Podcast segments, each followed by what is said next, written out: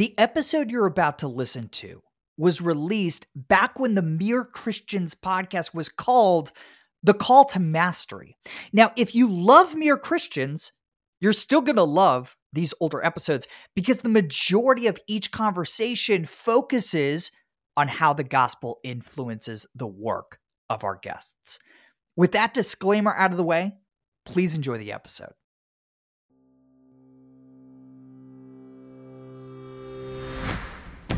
Hey, everybody, welcome to the Call to Mastery. I'm Jordan Raynor.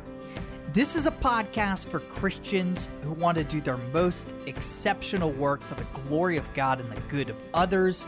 Every week, I host a conversation with a Christian who's pursuing world class mastery of their craft. We talk about their path to mastery, their daily habits, and how their faith influences their work.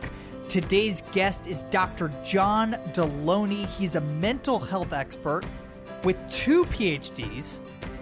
One obviously wasn't enough for the overambitious John. Today, Dr. Delony serves on Dave Ramsey's team as one of Ramsey's personalities. Prior to that, he was the Dean of Students at Belmont University. John and I sat down, we had a fascinating conversation about how the gospel alone gives us the verdict for our lives before we do anything, before the performance of our lives. We talked about how to adopt the practice of academic peer reviews for your own work, and how the truth that God doesn't need you and I doing any specific work is paradoxically freeing. I think you're really going to enjoy this conversation with me and Dr. John Delony.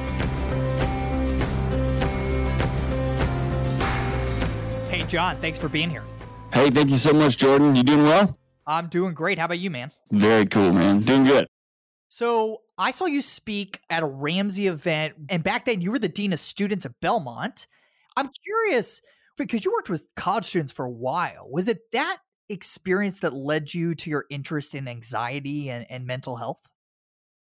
Hmm, that's a great question. No, probably my own experience with it. I didn't know beyond like an intellectual understanding, I didn't know what it was. I knew that people said they had a thing and I just I knew enough to read about it and they told me it was a brain disease and so I just moved on with my day and helped students with it. It wasn't until I fell apart with it. I had stacked my life so obnoxiously above my ceiling, like what I could handle. And I had I had connected an identity to some of these things that had no that were unconnected to anything else just totally an untethered life.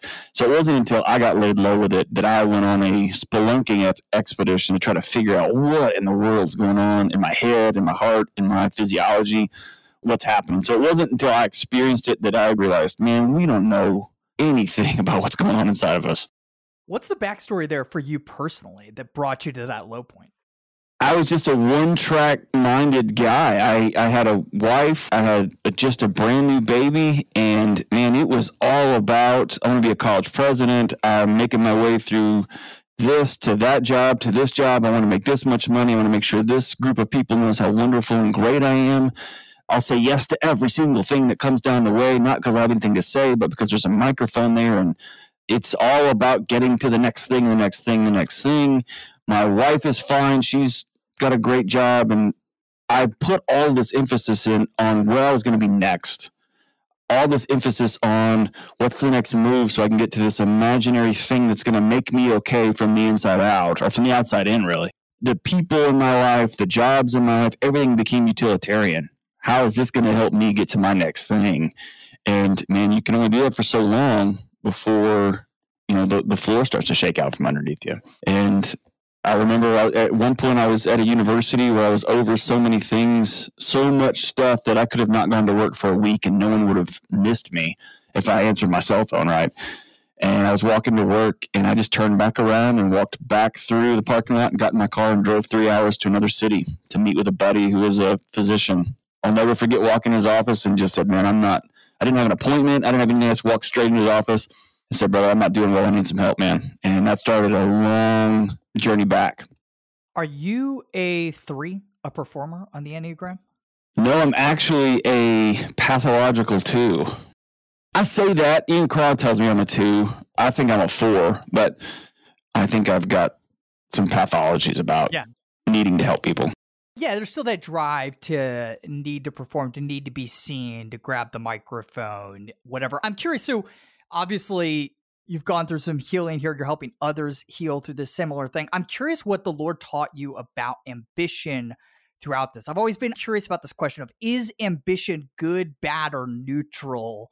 What have you learned about that through your life? Man, I think Bible studies can be a pathology. I think yeah. serving other people, I think, you know, we are just talking offline. There's a Rich Mullins is one of my favorite theologians, even though he's a songwriter. He once said, people can be as proud of the things they don't have as people are of the things they do have right? It's all about the spirit of these things. And so I think ambition, it may lean towards, man, you got to watch that and be careful. I don't think trying to be excellent and having goals is inherently evil at all. In fact, I think that's a good thing. I think if you think that whatever you accomplish is going to heal you, that's where you're misguided. If it's going to solve your life's challenges, that's where you're misguided. If it's going to somehow finally help you have value, that's where you're going to run into some major problems, right? And when you make a destination your ambition, man, you can really get in a mess there. Because I mean, you get that if you cross that finish line, it feels good for about eight seconds, and then you're then you're stuck figuring out who you are, right? Whatever you were running from. Yeah, this is a common story for a lot of our guests. I know for me too, right? Like finding that Jesus is the only ultimate answer to that question, right? Uh, of who am I? What's my identity? How do I have worth beyond what I do, right? So, speaking of what you do, you made this shift from academia to now you're a you know full-time what do we call you a professional communicator now so i'm curious what have you seen are the keys that are common between mastering those two pretty different crafts so something inherent in academia that doesn't get any publicity at all. In fact, the only thing that gets publicity in, at a higher ed is how expensive it is, which is super true, and how there's a bunch of intellectuals, super true. What doesn't get a lot of enough press is the whole enterprise is you put an idea down, you do a study, you read, you come up with some theories, you do a scientific inquiry, you put the study down, and then it is immediately peer reviewed. Which, mm. the moment you say something, you lay it down, and then your colleagues, your friends, they go to war against your idea. And it's this iron sharpens iron idea, right? So, a great example of this is right when COVID set out, a college laid a model out and said, I don't remember what it was, we think 25 million people are going to die the politicians and the media grabbed that and stamped it in concrete you know, we're all going to die. And then they started yelling at each other for the next year over who's the liar and who wasn't. Scientists didn't see it that way at all. It became data point number one. And then scientists around the world went, all right, sweet, now we got a game. And they jumped in, and then within a few weeks, they revised it down to 10 million and then revised it again. And then, does that make sense? So, yeah, totally. It's part of it. Inherent in that ideology is humility. Yeah. This idea that I'm probably wrong, and I need my colleagues to help make me better. And so the same thing coming over here, when you're working in the messy, ugly, gritty life of other people, if you ever enter that space thinking, I know exactly fill in the blank, you're in dangerous ground and you're going to hurt people. And so inherent in this new job, dude, I didn't have social media before I joined this. I had been on one friend's podcast. That's it. I mean, I just, I had one of my life goals was to not exist on the internet. In fact, I, right before I moved to Nashville, one of my bosses, after working at a university for four years, four years, she finally called me and said, I have to put you on our website today. Please. So I always just, I wouldn't show up to photo shoots. I just didn't want to exist there. Yeah. And so inherent in this transition to this job is be really humble surround yourself by people who are know what they're talking about do what they say right and make sure you're a joy to be around right make sure you are pleasant to be around you're a person of integrity and really at the end of the day now we're just exchanging ideas for one goal and that's to help other people live better lives yeah one of the things we hear a lot on this podcast from people from a bunch of different vocations is the need for rapid feedback And I've never heard somebody talk about the world of academia and peer reviews. But they, yeah, that's a beauty of that structure. It's built in to academic learning. So I'm curious, what does peer review look like for you now that you're this professional speaker, author, podcast, or whatever? Like, how do you practically invite peers in to beat your work up? Brother, you don't know awkward until there's a 60 inch flat screen with a speech you gave and there's a room full of people with pads and paper just pulling you apart. Why are you standing like that? Why are you making that face? Get your fingers out of your mouth. Look at your pants. I mean, and I initially started pushing back, right? It's like, man, I was just the pants I wear. Until somebody connected, hey, those pants don't fit. They were cool back when Limp Bizkit was cool, and Limp Bizkit was never cool, right? Back in the in the mid '90s, and now, fast forward, you look like a slob. And when you look like a slob, you look like you don't know what you're talking about. And if you don't know what you're talking about, you're going to say something profound and people aren't going to hear you. Yeah. And so wear clothes that fit for crying out loud. And by the way, when you stick your fingers in your mouth, you look like a, you know, I mean, just on and on and on. Every time I do a media hit, right, I'm on the news across the country in some shape, form, or fashion. We actually have a worksheet, and me and a couple of folks will sit there and watch the hits one after the other after the other and score them are you being kind? Are you being funny? Are you being entertaining? So it's a craft, right? it is learning a whole new craft. What's the secret to receiving feedback well? Because it's one thing to ask for it. It's another thing to be humble enough to listen to it and purposefully practice getting better at that craft. So, give us an example, like a practical example of how you've done that. I think there's one answer. And normally I'm a kind of a wishy-washy guy because there's so many like well could be this could be this. There is one answer to that. Are you ready for it? Yeah. My identity is not in this job. Yeah. If dave ramsey fires me tomorrow i'll go ah oh, man. That's a bummer right and i've set my life up me and my wife has set our life up financially so we live way way below our means that means we drive my car is an 06 right I park next to Anthony O'Neal, who drives in this rad Porsche, right? And I've got this 06 truck. I am more interested in playing a long game, right? Well, Anthony is too. He, he makes more money than me, but that's a whole other conversation. All to say is, if Dave fires me, that would really be a bummer. And then we'd go find the next fun thing. I've been a high school teacher, a college professor. I worked at Burger King for four years.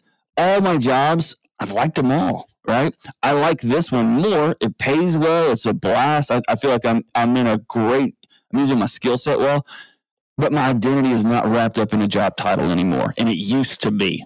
And what that meant was I had to be psychotic about keeping that job title, keeping everyone happy, keeping this appearance up. And now my identity is being a really good husband, being a really present dad. And then these assignments as they come up all focus back to I'm a guy who helps people. I'm a guy who helps people have a better tomorrow than they did ahead of today, right? And so that can be, I'm not at Burger King, you're going to have a worse tomorrow, right? If you eat too much Burger King, but whatever that is, high school teacher, basketball coach, track coach, you know, host of a, we just crossed a million views last month on the internet, so whatever internet, YouTube, right? whatever that looks like, my identity is not in this gig. And that means when somebody says, Hey, you can do this better, sweet, I'm gonna do it better. I can hear that now because it's not, you're not insulting me. You're just helping me get better at my craft. Yeah, I was just writing a devotional on this. Yeah, I think we Americans, I think this is true largely around the world today. We look to work to provide this ultimate verdict for our lives, right? We know that there is something deeply wrong with us. We as Christians know that's sin. And we work crazy hard to prove that we are valuable and that we belong in the room, that our existence is justified.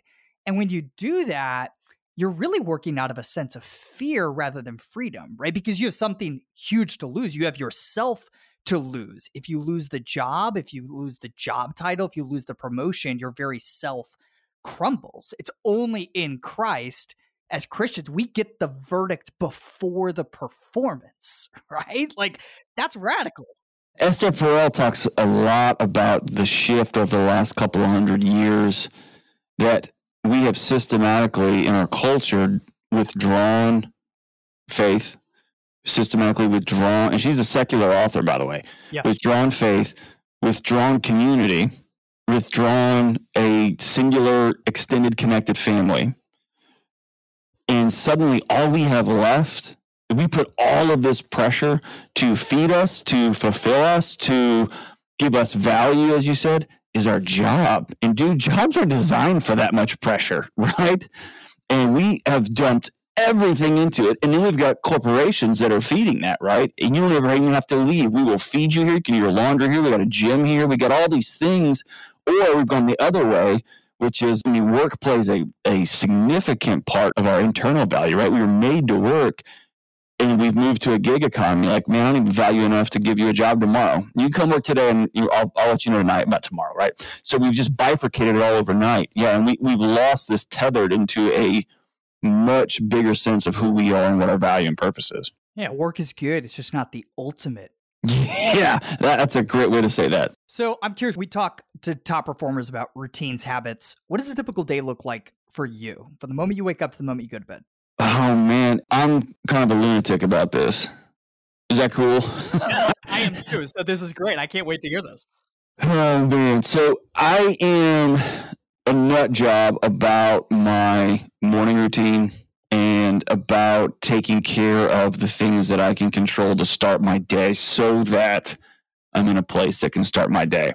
And I also hold that, is going to sound like I'm talking out of both sides of my mouth. I hold it pretty loosely. I'll explain that in a second. But man, I get up super, super early between 4.45 and 5.30 usually. And I will grab some coffee and head straight downstairs. And I've got a routine, man, started with the meditation practice from a professor who's also a monk about 10 years ago. And I will go through a gratitude journal, go through, I copy parts of the Sermon on the Mount every single day of my life. Then I've got, I'll read, it, it, may be a secular author, but just some reminders about um, honesty and integrity and discipline. But I make sure I'm reading some of these things every day, make sure I'm in, you know, for me, it's scripture is an important part of that morning. I journal every morning and then I head off and I've got a gym that I've built at my house over the last several years. Hey man, all you got to do is wait for these CrossFit gyms to go out of, of business and you can just pick up pieces and pieces. Over the last few years, man, I've created quite a cool garage gym about one one thousandth of the cost, right? It's amazing, yeah. I've got a gym there. I'm got my cold tub that I've got. I've got my hang upside down thing, which is important. I'm real big into being outside, even when it's 31 degrees outside with no shoes on and sometimes just shorts and that's it. Making sure I'm grounding myself and feeling that discomfort if it's cold or feeling that comfort because it's warm, making sure I'm, I'm connected to nature.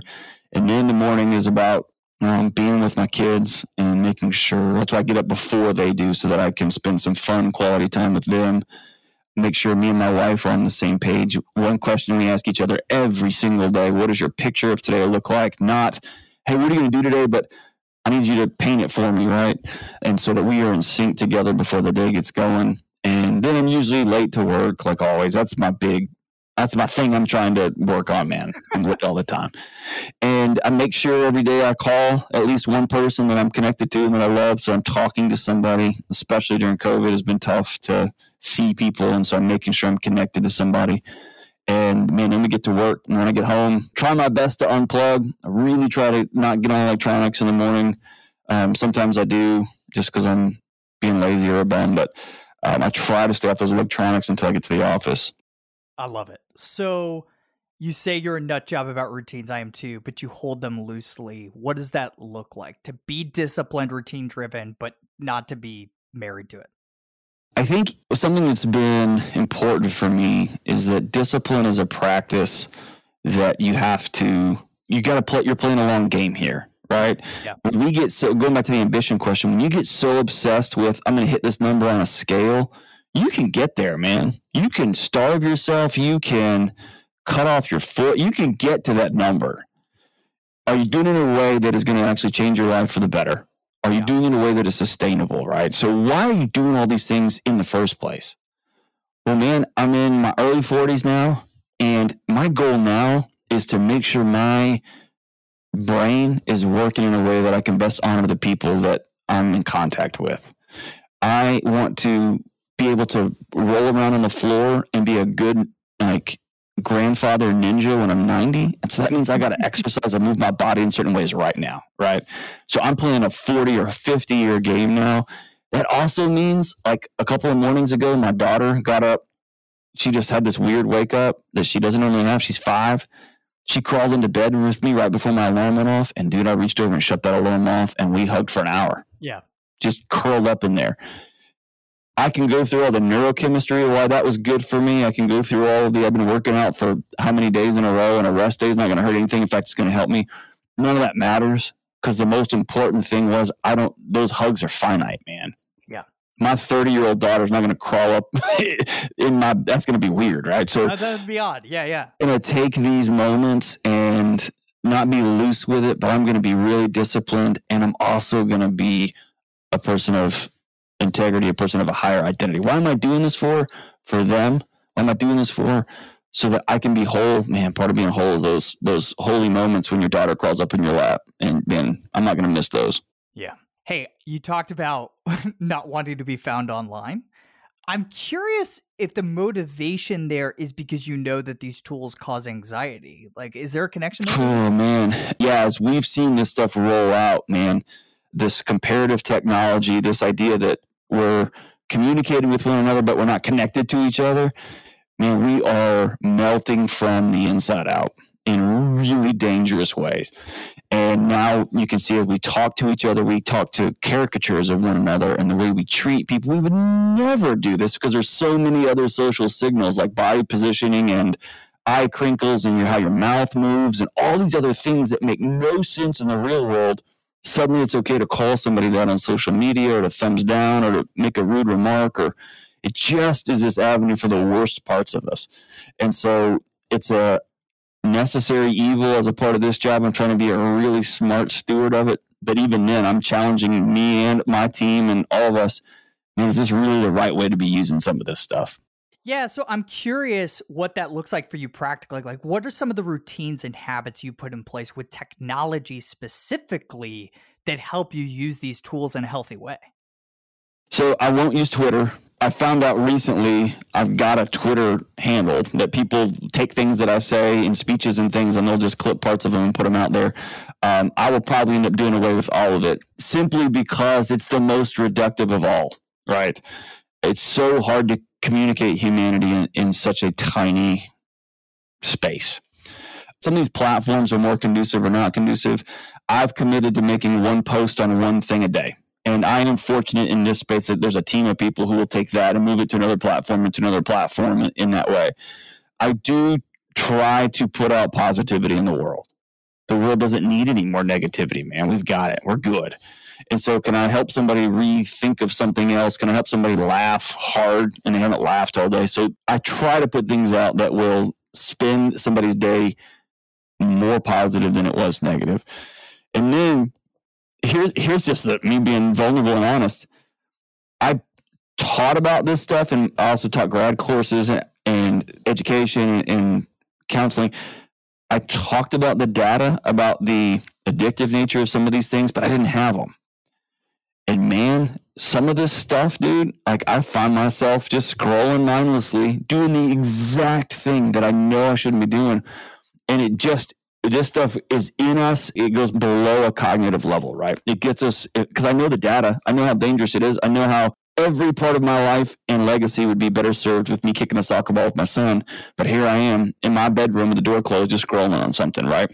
But I think it's healthy to just recognize the exponential power that these services have. Like I have an Instagram account. I love my Instagram account, but I have hard lines in the sand of where and when I use that tool. That's right. Pretty much the only tool I use. I was actually just writing about this for my next book. 2007, three things happened. Steve Jobs introduced the first iPhone. Second, according to the Bureau of Labor and Statistics, Americans started a 10 year 59% decrease in productivity compared to the previous decade. And third, anxiety exploded. Yep. Off the map. That's not a coincidence, is it? I mean, you've studied anxiety way more than I have. It's everything, right? It we, we landed in this place where we all thought the economy was going to go bananas for the rest of our lives. And then in 2008 and 9, we suddenly realized we're mortal right? like, oh, we can't control this stuff. Or a few people, and we learned this in 2001 and we forgot it over the next decade. A few people acting in a way that's not in the best interest of everybody can make everything go away for us, right? And then you take that and suddenly we're communicating with each other in characters, right? In zeros and ones, black and white text, or we are talking to each other in these curated photos right? We're talking to each other, not connecting. We're completely distracted. And when we're talking to real humans, we're, we're just nodding and scrolling, right? And suddenly you, you know, you find yourself in your spouse sitting on a couch and one of you got an iPad up and the TV's on, the other one's just scrolling on their iPhone. And you are, you're two hundreds apart, but you're 2,000 miles away from each other. Mm, yeah. And yeah, it just started this arc. So it doesn't take a huge one splinter changes how you walk, and then 20 years later, you got to get a hip replacement, right? So it didn't have to be big for us to completely get off the rails. And now, I don't know anybody, I don't know anybody, Jordan, who regularly hangs out with more than one or two neighbors. Yeah. At most. We don't know who lives next door to us, right? And we keep talking about these grandiose, you know, Jesus is calling me to the we don't know our neighbor. Love your actual neighbor. The human who lives next to you. Even and especially if they vote different than you, look different than you, act different than you. We don't know our neighbor, dude, but we have a bajillion friends on the phone, and I got nobody to help me change a tire in my driveway, right? So yeah, we have just completely become absorbed. We just swan dove into this little digital box. And so when you go back to asking for intentional things, I've got my Instagram on another phone. That's all I use that phone for. And that way, when I get home, I can leave it in my car, right? And I can go inside and be a human being and be with intention with my family. I don't always do a great job of this, man. I just want to be honest, but oh yeah, yeah, yeah. That's the intention. I delete it every day. Oh, good for you. Because I find that it's a pain in the butt. Like yeah. I won't re-download it every day, but I download it about three o'clock when I'm done checking my email. I post something, I check messages my assistant has flagged for me, and then I leave. I, yeah. I delete it. I, I want to go back to this idea of the neighbor thing. This is really my wife and I were really convicted of this a few years ago. Because you know, a lot of the content that I put out is all about how our work loves our neighbors as ourselves, our coworkers, our customers, our whatever, our employers. But I was just convicted of, yeah, I don't actually know my personal neighbors. And we've just been really intentional about that. And by God's grace, I mean, we built this great little community here on our street, or He's built it through us, rather. But yeah, that's it's super important. So I love that you called that out. You talked about Jesus, what Jesus would care about. You talked about your daily quiet time coming back to the Sermon on the Mount. I'm curious how that shapes how you think about your work day in, day out. Like, what are some of the things that Jesus said in the Beatitudes or otherwise in the Sermon on the Mount that you think about as you're going throughout your workday? So one of the cornerstones, man, when I when I ended up, there's a whole thing. We could do a whole other podcast on this someday. When I recognized, man, I'm not well. I my anxiety alarms have spun out to the point that I'm incoherent. The life I am leading in my mind is not reality. And that came to me from close community, my wife, some friends that reached out to me, and that I ultimately had to take that step and go get well. I start start a journey to get well. Part of that process was I got connected to a buddy who was a professor. We didn't get along very well at first, but he was also a monk. He's smarter than me by a factor of a hundred. When school was out, he would head to monastery and just be out, right? And then he would come back and a very sound guy. One of the things he believed is if you believe that Jesus was a human, then let's just go out on a limb and say he's probably the smartest human that ever lived. and if he's smart and he's going to just take some a minute and rattle off a way of life, maybe that'd be a good place to start, right? and so I know that there's all the his history in the Sermon on the Mount and all the Mosaic stuff. I get all that but there was something clarifying about just sitting down and looking at the architecture of that, that talk. And number one, it starts out with talking to a group of completely broken, annihilated people. It doesn't start with, here's where y'all screwed up. It doesn't start with, let's go back, we'll get them, guys. It just started with, like, hey, you're loved. You're good, right? you're broken, you're busted, you're trying your best, you're really reaching for this, you're all good. You're good. Okay. And people are going to stomp on you. I want you to know they've been stomping on us for years. You're loved. And then from there, out of that, like, right. So that's the anchor into the, into the bedrock. You're loved. Now you can't look at your local church leaders as the pinnacle, right? There's cool, sparkly jeans and lots of smoke machines and lasers behind you. Let's look past that. You want to know what it looks like? Here's what it looks like. It looks like, dude, don't even hate people. Somebody wants something from you, give them two of it, right? I'm thinking back when the government asks you to do something crazy, do it twice as much. Stop complaining about just go, right? And then it works from some very tangible things to what I think is for me is the ultimate message of this of the Sermon on Mount is stop worrying about everything. Stop. You are accomplishing nothing except shortening your lifespan and making the people around you a, an electrified buzzsaw. Stop. It's going to rain on wealthy people and evil people, and it's going to rain on good, uh, mean people and poor people. It's going to rain on everybody. Chill out. Stop. You can't accomplish your way to this thing. You can't fail your way out. Just stop. You're loved. You're good, right? And so there's this recentering thing. And for me, it's become a faith reminder, but it's become wisdom literature. It's become an action plan for the day, right? And it's become all of that in one for me. And it's really just a touchstone that reminds me hey, someone's going to say something to you today. Don't hit them back someone's going to say something today and you're really smart and you're going to want to show how smart you are to everybody, just shut up, right? It's just this daily reminder this isn't about you, man. Yeah, it's not. And speaking of worry, I think this is connected. At least it is in my brain. We'll, we'll see if it's connected in your brain. I think in the church, I think one of the things, especially young people, maybe worry about the most is quote unquote finding my calling in life to the point in which we've elevated calling to idol status. oh, dude. so you're about to get me all fired up, and it's like just the middle of the day here. please just go. I'm not even going to ask the question. Preach. So yeah, a few years ago, I just kept hearing this phrase in faith circles of all kinds. Find your calling. What's that one magical thing God wants you to do? It sounded very similar to when I was growing up. Who's that one person God selected for you to yes. marry? Yes. And I kept thinking, there are billions with a B people on earth who are trying to find enough food for today. What is their calling? Did God just leave out those billions and then they just focused on me? Right? And I get a good interest rate, and suddenly I was called to buy this house. Shut up. Right? I completely off the rail. So I actually went back to scripture and tried to figure out what is the thing about calling here? And can I tell you what I walked away with? The last thing on planet Earth I want to be is called by God for a thing. Because if you are called in scripture, your life ends terribly. And then they write about it, and 2,000 years later, people call you cool. It does not end well for you, right? So I don't want to be called to, I want to live a quiet life in service to my community, to my God, and I want to live to be a humble person for the folks around me.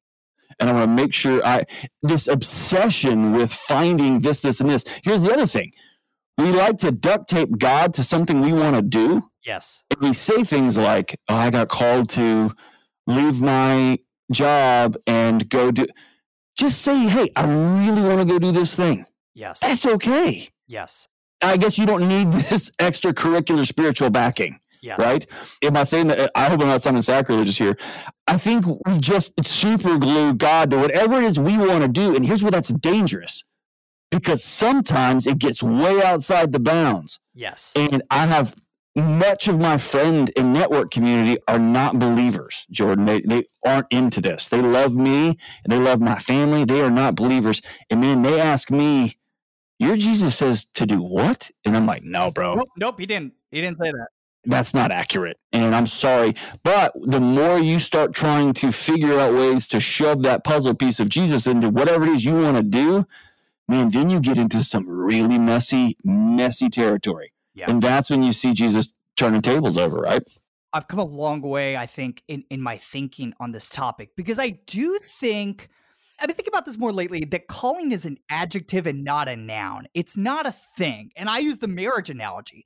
No offense to my bride, but there was not just one magical person on earth that I could have been a good partner with. No, y'all picked each other. We picked each other. We made a choice. Every day, you got to say, she's going to be up for me. And she's got to look at you and be like, Jordan, I picked you. Fine. I picked him. Yeah, that's exactly right. But it's not this magical thing. Calling is this adjective of I'm doing this work that I think, based on how God has designed me, I could do exceptionally well in service of others. But inherent in that, because it's not a noun, we have great freedom to choose. So long as we are not out of line with biblical commands, we have choice. I don't think God cares at all what specific work I choose to do in the world. He doesn't need me to do anything. Nope. He cares who you are on the journey. And he cares deeply that I think God cares deeply about us doing everything for his glory. I mean, that's crystal clear in scripture. First Corinthians 10:31, do everything for the glory of God. So I think that part of that is trying our best to do our work, whatever our work is, as dads, mothers, husbands, fathers, entrepreneurs, whatever, with excellence. But the specific work we choose, I really don't think he cares. He has this great big mission for his church, his glory. And in his grace, has said, hey, you have freedom. Go choose how you're going to go do that. You said something, I could be misquoting you. So forgive me, John. Hey, bring it on, dude. I'm putting words in your mouth. I heard you speak at that Ramsey influencer event we were both at, and you said something like, God doesn't need to, you don't need God to approve your plans. And you kind of like moved on from that. I was like, I think this is where he's going with this. Is that where you were going? Is that what you were trying to say? yeah, I mean, if you are living a life of your particular values, let me put it this way. One time I was in Las Vegas and I was walking through this lobby and I ran into Chuck Liddell. I am a lunatic fight fan. I love professional fighters. They are just a other class of human, and I think they're extraordinary. I did some training with them for you. they're just incredible. Chuck Liddell at the time was the light heavyweight champion. He was the baddest dude on earth when it came to fist fighting. You know what he didn't do when I met him? He didn't tell me how tough he was. He didn't flex for me at all. he didn't shove me or swing. He didn't have to. He had nothing to prove. You know why? Because he knew that maybe two or three people on planet Earth could beat him up in a fist fight. I got nothing to prove. I got nothing to prove to you. And so I feel like when we walk into rooms and announce all of the time, hey, uh, I'm doing this for, man, you are reminding everyone in the room that you're probably not, right? Any guy who'd walk into the gym and be like, I want everyone to know how tough I am, it would be a line of people to welcome them to the gym, right? Because you're not very tough. right. It's the folks that, you know, Jesus would heal somebody. He'd say, hey, don't tell anybody about this, right? The point here isn't to make for myself a big name because we could have done this whole show a lot differently. I wouldn't have been born in a manger. We could have done this thing with lightning bolts and neon signs. They didn't have neon signs, and we could have made some. That's not the point here.